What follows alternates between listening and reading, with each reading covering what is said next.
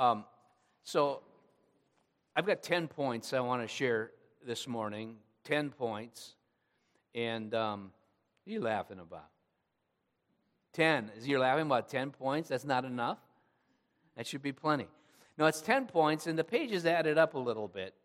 But I felt like everything that's in here I really wanted to say, and I really hope you uh, uh, attune yourself to what I am about to say because it, it matters to how we leave here today and start to live even more differently tomorrow, perhaps. I, I do find I had a conversation recently with a, a, younger man, and I said, You know, if you leave a, a service, and I probably guilty of this at times, but if you leave a service and all you're taking home with you is a neat story or an interesting metaphor, but you're not taking home with you something that was expounded from the Word of God, if you don't even know what text is really being preached through, then the preacher has failed you. You are not living and abiding on the Word of God at this point. You're being directed by little stories and happy thoughts and things that might trigger you to act differently in some way. And, and I tell you what, 10 points in the Christian church are necessary. I, if we go back in the and become comfortable as a church or as a society, which I don't know that we've left this yet, with uh, three points, a story, and a Bible verse to build your life around, no wonder we feel like we're living in a cesspool as a culture. And it's, it's not completely a cesspool, don't take those words wrong. But how we got here is because it was three points and a nice story and send you on your way. Christians need to think deeper. And so I really hope that none of you fall asleep at this time. And we're pretty good at not being sleepers. There was a time when I first came to the church that uh, I could pick out about three or four sleepers in a Sunday morning. So if you feel the urge to doze, stand up, walk around a little bit, stay awake. And I know some of you had busy days yesterday. Brian, you're probably one of them. Sharon, you too. You know, you guys are exhausted, I'm sure. But that's no excuse. So I'm going to keep you all awake. So, first point is I want to define culture. We'll use the word culture. And, and John Frame, who's a theologian, a really genuine man, he defined culture this way. He said, Creation is what God makes, culture is what we make. Okay? Creation is what God makes, culture is what we make. So the difference has to do with God's raw material, such as people and animals and vegetation and minerals and stars and the earth and water, etc. All God's stuff. Those things you would have found, okay, after the six days of creation. That is what God makes. And He continues to sustain those things and to replicate those things. So God is active still in His creating process that way. Whereas culture is what man does, okay? It's when he takes these raw materials and he, he makes new things from them. He uses them for his own benefit and for the benefit of others. And this includes, includes about anything you'd lay your eyes on in this room is not what God made, it's what man made, if you're going to make that distinction. Okay? So the carpet, the windows, the architecture, as well as the songs that we sing. That is a product of culture. The sermon you're hearing is culture. The money you will give, the clothes you put on, if you've got makeup on, deodorant, that's all, those are all products of culture. Here's another definition. Okay, this is the second definition. There's no more definition. But this is a good one. This is from P. Andrew Sandlin. He writes Culture, strictly defined, culture, strictly defined, denotes those products of human interactivity with nature that reflect the self conscious goal of human benefit. So we're interacting with God's things with the conscious idea that man's going to benefit from what we're doing, all right? And so this is what he says education, science, entertainment, technology, architecture, the arts, even such simple human products as meals and toys and personal grooming products. The category of culture introduces a, a, sharp divide from nature. We know that God created nature, it is His handiwork. God does not create culture, not directly, anyway. Sandlin goes on a tomato a tomato is not an aspect of culture, a pizza is. Oxygen is not an example of culture, an oxygen mask is. King David is not defined as culture. Michelangelo's famous sculpture, King David, in 1504, is culture. Creation plus man's beneficial interaction with it equals culture, according to Sandlin. There you have it. Two basic definitions of culture. So when I use the word culture, hopefully you know where I'm going with this. Point two culture is no longer a perfect pursuit. Okay, when God made Adam and Eve in the garden, He said, Be fruitful and multiply and take dominion. That was the cultural mandate you got to go forth and do these things. But it's no longer a perfect pursuit. Since Adam's sin and the fall of mankind, all culture takes place it takes place removed from the garden of Eden and away from that tree of life. We weren't allowed to keep eating and eat from that tree of life and live forever. We ruined it. Cain and Abel and their parents and the rest of people have lived, therefore, and worked east of Eden. All things became more difficult to do. God's curse made it so. Also, our work and the culture it produces is always tarnished some by sin. And though men, women, and children are still to carry out that dominion mandate, aka the cultural mandate, given to our first parents, we do so in a weakened condition. Since the expulsion from the garden, our building and growing and inventing and thinking and cult, cultivating has been attended by what? Weeds and thorns and rust and moth and mistakes and miscalculations and pain and death. All of these were meant to remind us. To remind us what? To remind us that good culture cannot develop or last, develop or last apart from the promised seed of the woman. Part three. See, these points are going pretty quickly, right? Number three, culture is a product for Jesus Christ. He was the second Adam. He is the second Adam, who's the great inheritor of all cultural products. Huh. Really?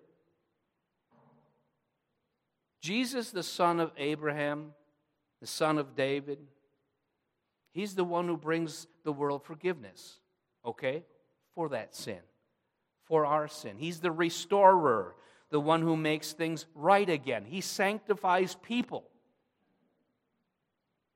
He tells us what we should do. He's the giver of everlasting life. Listen, the Son of God was the creator of the cosmos. He was the creator of the cosmos, but he's also the heir of it.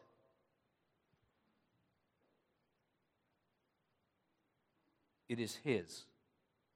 So when people create culture, we create it for him. Whether, whether or not we think of him, we create it for him. We learn from Scripture that Jesus, the Son of Man, is the inheritor to whom kings of the earth bring their riches. He is the one in whom all nations must hope. So, whatever man has created throughout all of our history and all history to come, it belongs to Jesus Christ. And it's a very good chance that we've got tens of thousands of generations to come. Maybe not. We'll see. Point four we should appreciate, therefore, that non Christians are culture creators as well as Christians. Both represent Adam and Eve, and God gives each the skills and capacity and places people in history with an opportunity to improve upon his creation, to, to, cult, to cultivate it. God the Spirit opens minds. I'm not talking about simply Christians' minds, I'm talking about all minds. God the Spirit opens minds. He discloses, he discloses hidden things so that people can discover and invent and use them. So, the, the field of mathematics, it goes back. It goes back to the Mesopotamians. It, it, it develops and, and is found in Egypt. And finally, the Greeks, and Archimedes, who is recognized as the inventor of mathematics, right, in, by some, in a sense. Archimedes, he's also given this, this uh, credit as a man for discovering the concept of the center of gravity. That led to engineering inventions the lever, pulley, catapult, the screw. Louis Pasteur was a French biologist who's often regarded as the father of modern microbiology.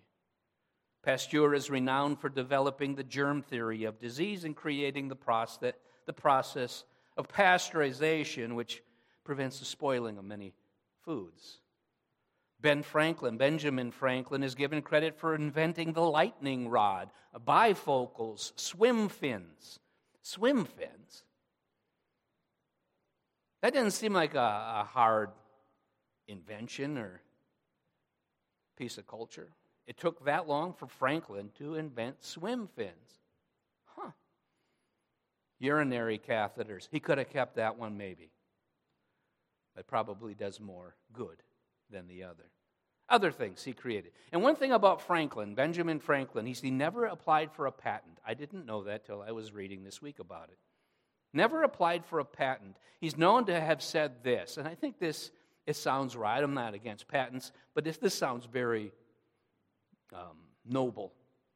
He said that as we enjoy great advantages from the inventions of others, we should be glad of an opportunity to serve others by any invention of ours. And this should be and this we should do freely and generously. Thomas Edison, on the other hand, obtained 1,093 patents, and he had about 850 more in store before he passed. They were up and coming. Edison is known for improving upon other men's inventions. Samuel Morse's telegraph, he improved upon also Alexander Graham Bell's telephone. He strengthened the weakness of Bell's transmitter, and he helped to develop and market a design for the incandescent light bulb so that they actually could use it as a long lasting, uh, widespread um, bulb. Edison, I think, serves as a good example of a man building upon another man's work, which we all should be doing. Now, were all these men believers? in the triune God? Did they think Jesus owns it all? No. But we're pretty glad we have lights on in here right now. We can sit in a warm building and calculate. It appears that uh, Edison was agnostic. Franklin was a deist. That's not Christian. Archimedes was perhaps tuned to the Greco Roman classical religion of the gods that they had then. But each was a non believer. And only Pasteur, who would have called himself Christian, was a French Catholic Christian at that. So then, all men, okay, believers and non believers, create culture. We're all human.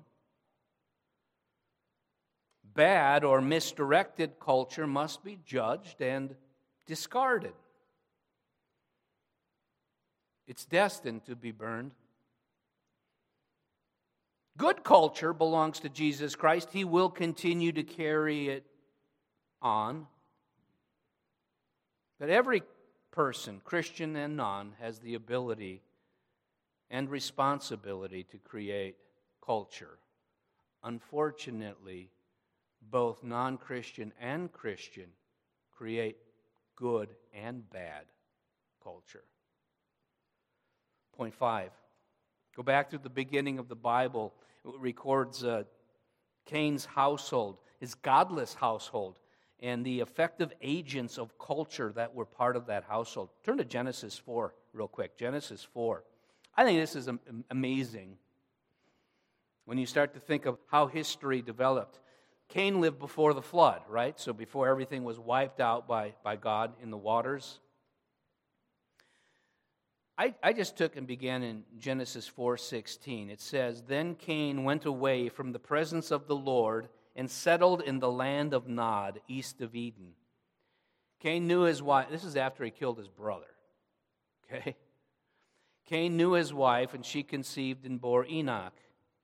When he built a city, he called the name of the city after the name of his son, Enoch.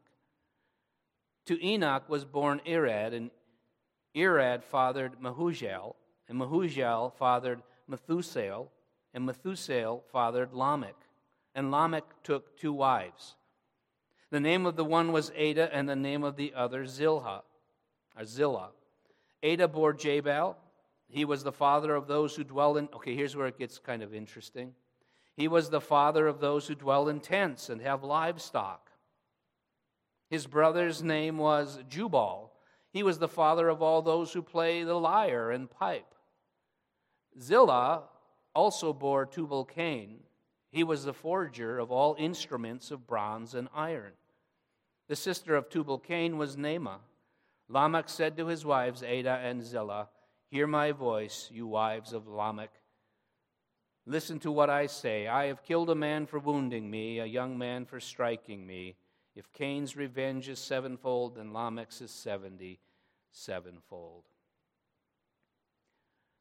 Okay, so bear with me now. I gave you two definitions up front that were readings of other men's work. I want to read something that Dr. Francis Nigel Lee wrote about this passage. And if you glaze over because I'm reading something, you'll miss some really rich um, stuff. This is what Nigel Lee expounds on in these verses. He says, Now this, the city of Enoch, which Cain built, was, of course, certainly no modern metropolis. To start with, it probably consisted only of a few permanent dwellings surrounded by a wall of wooden stakes to protect the settlement against enemies and wild animals. He's conjecturing some much like the log cabins and forts of the early American pioneers, or perhaps even rather more closely resembling the primitive American Indian settlements of old. This is the city of Enoch he's talking about, right? And yet, this primitive city of Enoch was nevertheless the germ of all modern cities and all contemporary culture and technology for its degree of community life, of, of specialized trades, of communal protection, and of social cooperation. It gave the inhabitants of that city a measure of spare time for the development of culture. Just as the stake fence or city wall gave them a measure of security from enemies and wild beasts. Indeed, it is in precisely such an environment that one could become the full time blacksmith without having to collect his own food, and where both could supply one another's needs in an atmosphere of mutual interdependence and common benefit. In other words, okay, you don't have to grow your own grain in order to make your own bread. You can sell locks and buy bread from the store with someone else who made the bread, and someone else even who grew the grain and we had law enforcement, and we had uh, uh, governors and, and others to make sure that we were protected on all sides. We didn't have to worry about protecting ourselves anymore, except for perhaps in our homes. So, this is what this city that Cain built, the city of Enoch, what it gave them the ability to do. It gave them the ability to have a division of labor. So Francis Nigel Lee argues that it is the city that provided protection and allowed for the division of labor. People could take on a specialized calling when they lived together and exchanged services.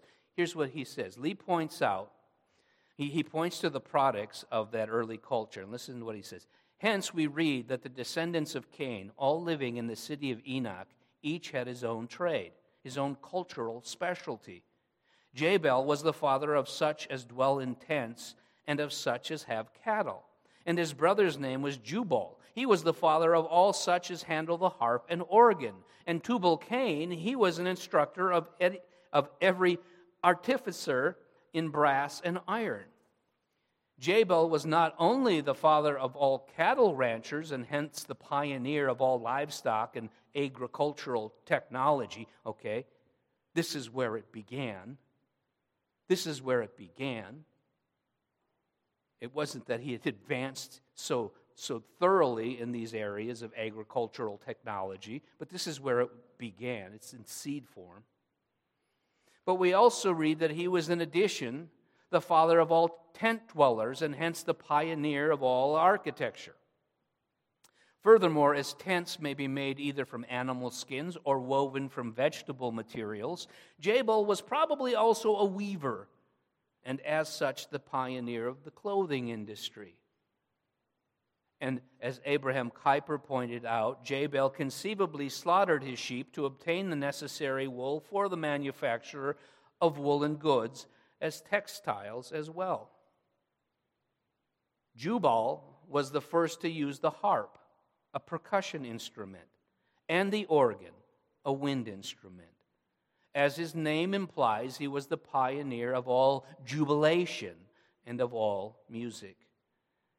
It is here where we must seek the germ of all symphonic concerts and all operatic performances, of all songs and of all vocal accompaniment. Almost done with this reading. I got one more paragraph. It's a great one, though. The germ of mechanical industry is to be sought in the workshop of Tubal Cain. Scripture specifically calls him a blacksmith, and the authorized or King James Version of the English Bible describes, describes him as an instructor of every artificer. That is, an entrepreneur or teacher of every manufacturer and engraver. Here, then, we also have the embryo of the fine arts as well as of, the, of heavy industry, as is evidenced by the name of Lamech's wife, Ada, For Ada means adorn or ornaments. And as Tubal Cain, the instructor of every artificer or engraver, was probably the manufacturer of this ornament with which Ada adorned herself, it is probable that the origin of all jewelry and sculpture and painting are to be found here too. Now, all of this quite considerable growth of culture among these godless Canaanites was possible only because of the non saving common grace which God so unmeritedly bestowed upon them in spite of their unbelief. Whew, that's it. But look, we all participate in the creation and development of culture. It is when we turn God's banana into banana bread. And it is when we use file folders in a file cabinet, or make a bed, or write with pen and paper, hum a song. Think about that. Hum a song. Hmm. God created, gave us voices. That's His. He gave us languages. That's His creation. But people are making culture when they put together sentences and communicate their thoughts. Is it good culture or bad culture? The smallest thing, then, when it serves a beneficial purpose, creates and affects culture. Point six Cain's descendants were not alone to produce culture, thankfully. God gave Adam and Eve Seth third son. For we are told that God does not intend, listen, He does not intend to leave these benefits, these riches of the earth, to non believers who wish to remain covenant breaking people alienated from Him. He won't leave them culture. No, He intends to give it to give it all. He intends to give it all to His people. As Jesus pointed out, and I quoted this morning from Matthew 5 5. Blessed are the meek, for they shall inherit the earth. And so we're introduced to the meek now in Genesis 4. When we read of the household of Seth, the third son of Adam and Eve, he's introduced in verses 25 and 26. And Adam knew his wife again, and she bore a son called his name Seth. For she said, God has appointed me for me another offspring instead of Abel, for Cain killed him.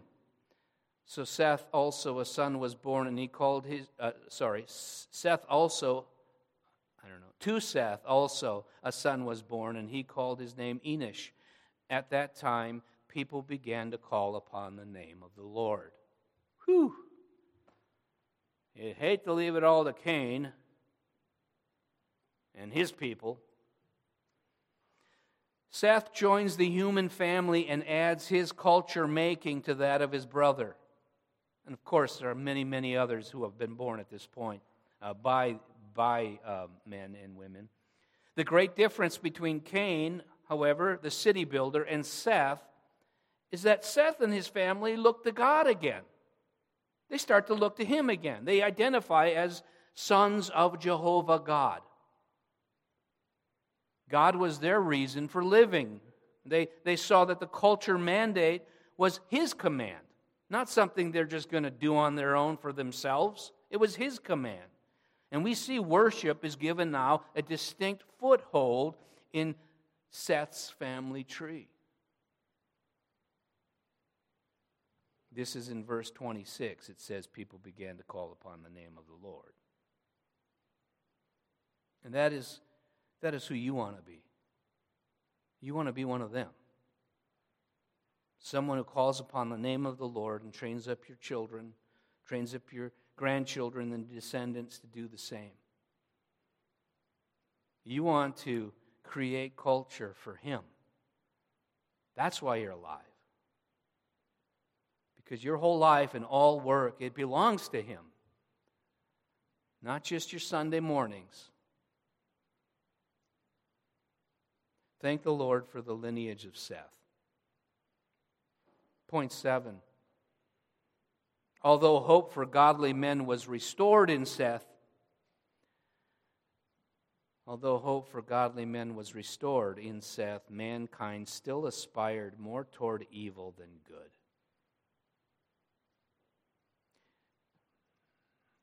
And Seth's line, it didn't remain strong. And much of the work of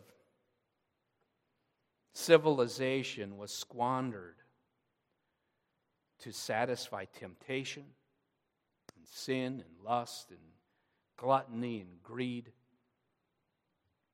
And soon Seth's line Soon Seth's family tree started to intermingle with the descendants of the non believers. They intermarried. The sons of God began to marry the daughters of men, Genesis 6 1 and 2 says. And they, they put themselves on the short course heading for the great flood, the great judgment. They all began to work for the things they wanted rather than the things God wants. When people are untethered from God and His Word, they create things differently. They create lurid songs. They write graphically erotic books. Build and plant and churn out inventions and products to what? To spend on themselves. Not, it's not all that way. Professor Henry Van Til wrote that culture is always a means of expressing one's religious faith.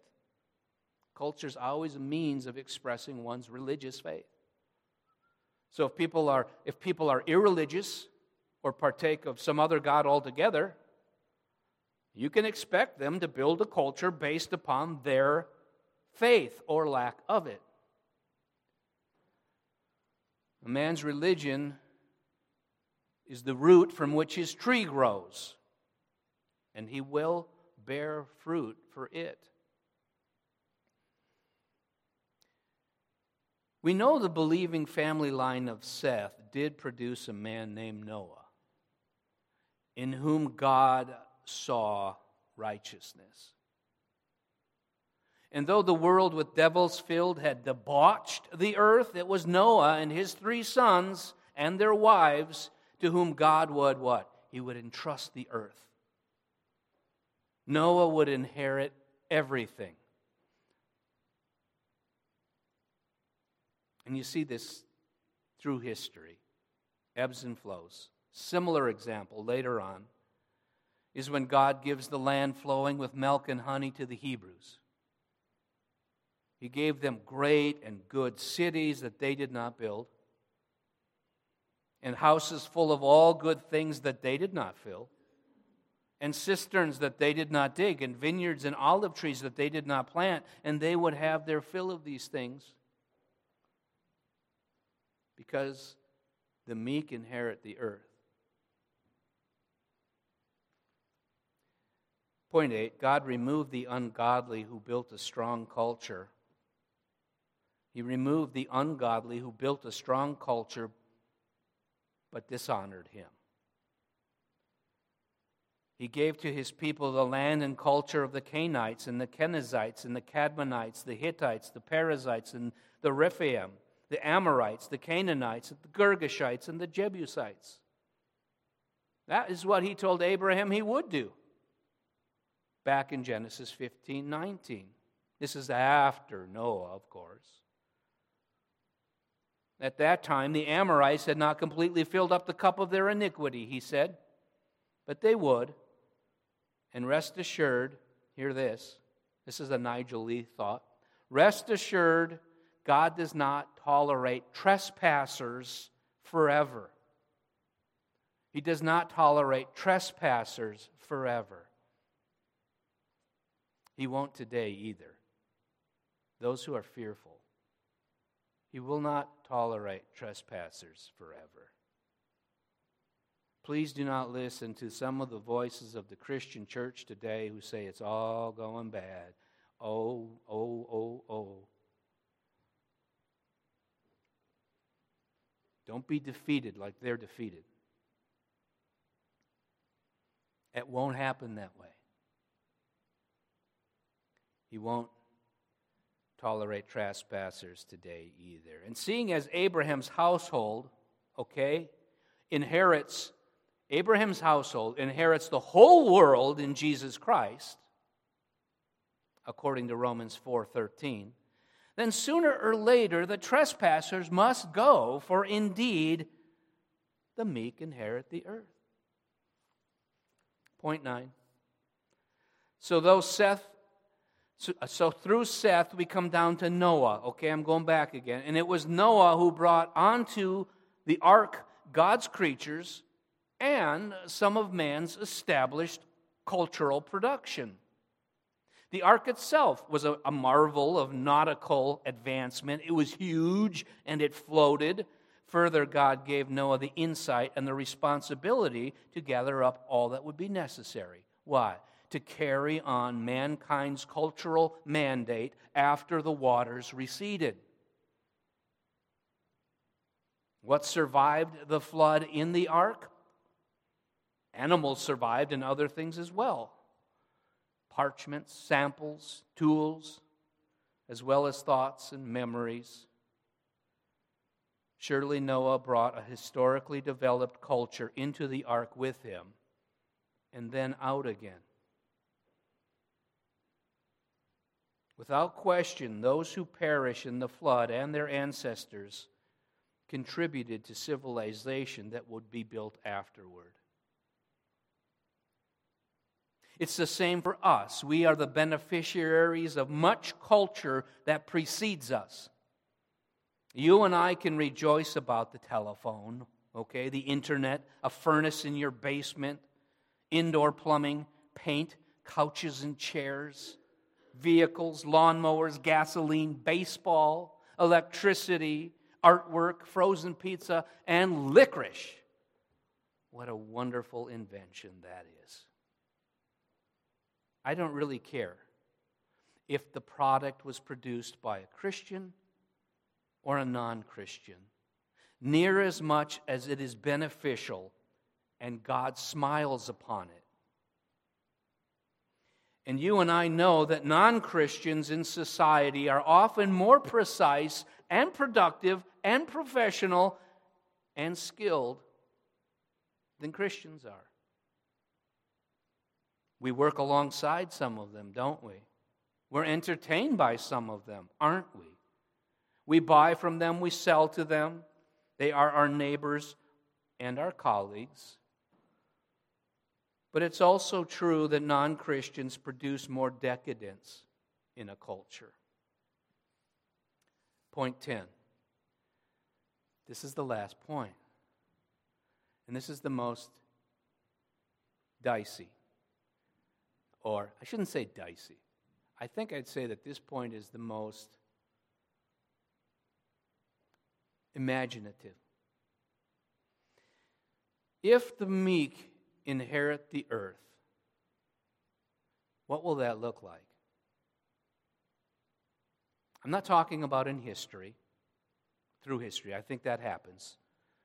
I do believe Jesus Christ regularly hands over dominion of the earth to his obedient people in time. However, I wonder what it will look like when history ends. When Jesus returns and the resurrection occurs and eternity begins. What of all man's culture will remain? what will we inherit? Surely it will, it will not all be cast, cast into the trash can, will it? Some do think this is what happens. That everything gets burned up by some fiery conflagration, conflagration and nothing of man's culture is left over. This suggests that the many thousands of generations, or by then many, many, many thousands of generations of mankind and his cultural work amounted to nothing worth keeping? Really? Nothing worth keeping? That seems inaccurate to me. Everything gets burned up. What do we walk around naked now? And there's only the creation again, nature. Nah. Any fiery conf- conflagration would surely be merely to cleanse, to refine, but destroy? Right? So I am not of the doom and gloom end times burning up of the earthly elements as if those were scientific elements, judgment camp. Verses used to describe such a scenario seem to be taken out of their biblical context. In contrast, I believe when Jesus returns, things become fully sanctified. And let's say, let's say instantly fixed by renewal. Renewal. Not new, renewal. This would mean things aren't made new, but they are renewed. Just like people, just like our bodies will be.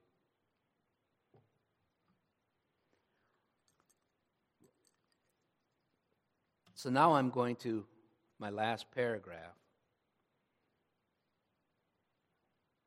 Imagine what that could look like. I believe there will be skyscrapers still skyscrapers that stand even now, maybe, or new ones, unless some better building uh, technology was created in the course of time by men and women. What do you think? I believe that libraries will be filled with books then. I believe that vehicles of some sort Maybe ones that pass through the air. That would be cool. Maybe we beam ourselves different places at that point. I doubt that, but I believe that vehicles of some sort will still transport us from one place to another, only without, without harmful accidents. If you don't believe that, what do you believe? How will we get around? Or will we not go anywhere? Will we not need to because all we need to do is just stand in existence because somehow we don't need to be transported anymore? That's a foolish sounding idea. Of course, conjecture, right? I, will, I believe there will be no need for policemen unless they're working in ways other than dealing with criminal behavior. Prisons will be converted into something useful. I, I don't think there will be any need for door locks. And I think a lot of these things will have been worked out already in the course of time. And art, art will be appreciated by everybody. But pornography will not exist. I'm uncertain as to whether we will need to shower or bathe. Probably we will, but for maybe a different effect. Right? My hair's got messed up. I see little boys and girls. I, don't know if there'll be little boys and girls running around at that time, but I see their, their color pictures that they, they, they colored for mom or dad still on refrigerators because that's a cultural thing that should last. I see people planting and hoeing and watering and harvesting, but no weeds and thorns and thistles. Unless those are what you wanted to plant, I'd be good at that, I think. I see people building only godly culture, but still building culture. I think that's why God made us. Ultimately, I see that sinners and pain and death are gone, and the meek have inherited the earth. Let us pray. Lord, I ask that we would be such a people that uh, we pour ourselves into this world for the benefit of you as owner of all culture that the gifts you've given us, the skills you've given us, the opportunities, that we would take advantage of them. And Lord, those that are non believers that, that share some of our common goals, I pray that you would use us to, to convert them, to bring you to them, that, that we might work together because you are the heir, heir of all the world. Amen.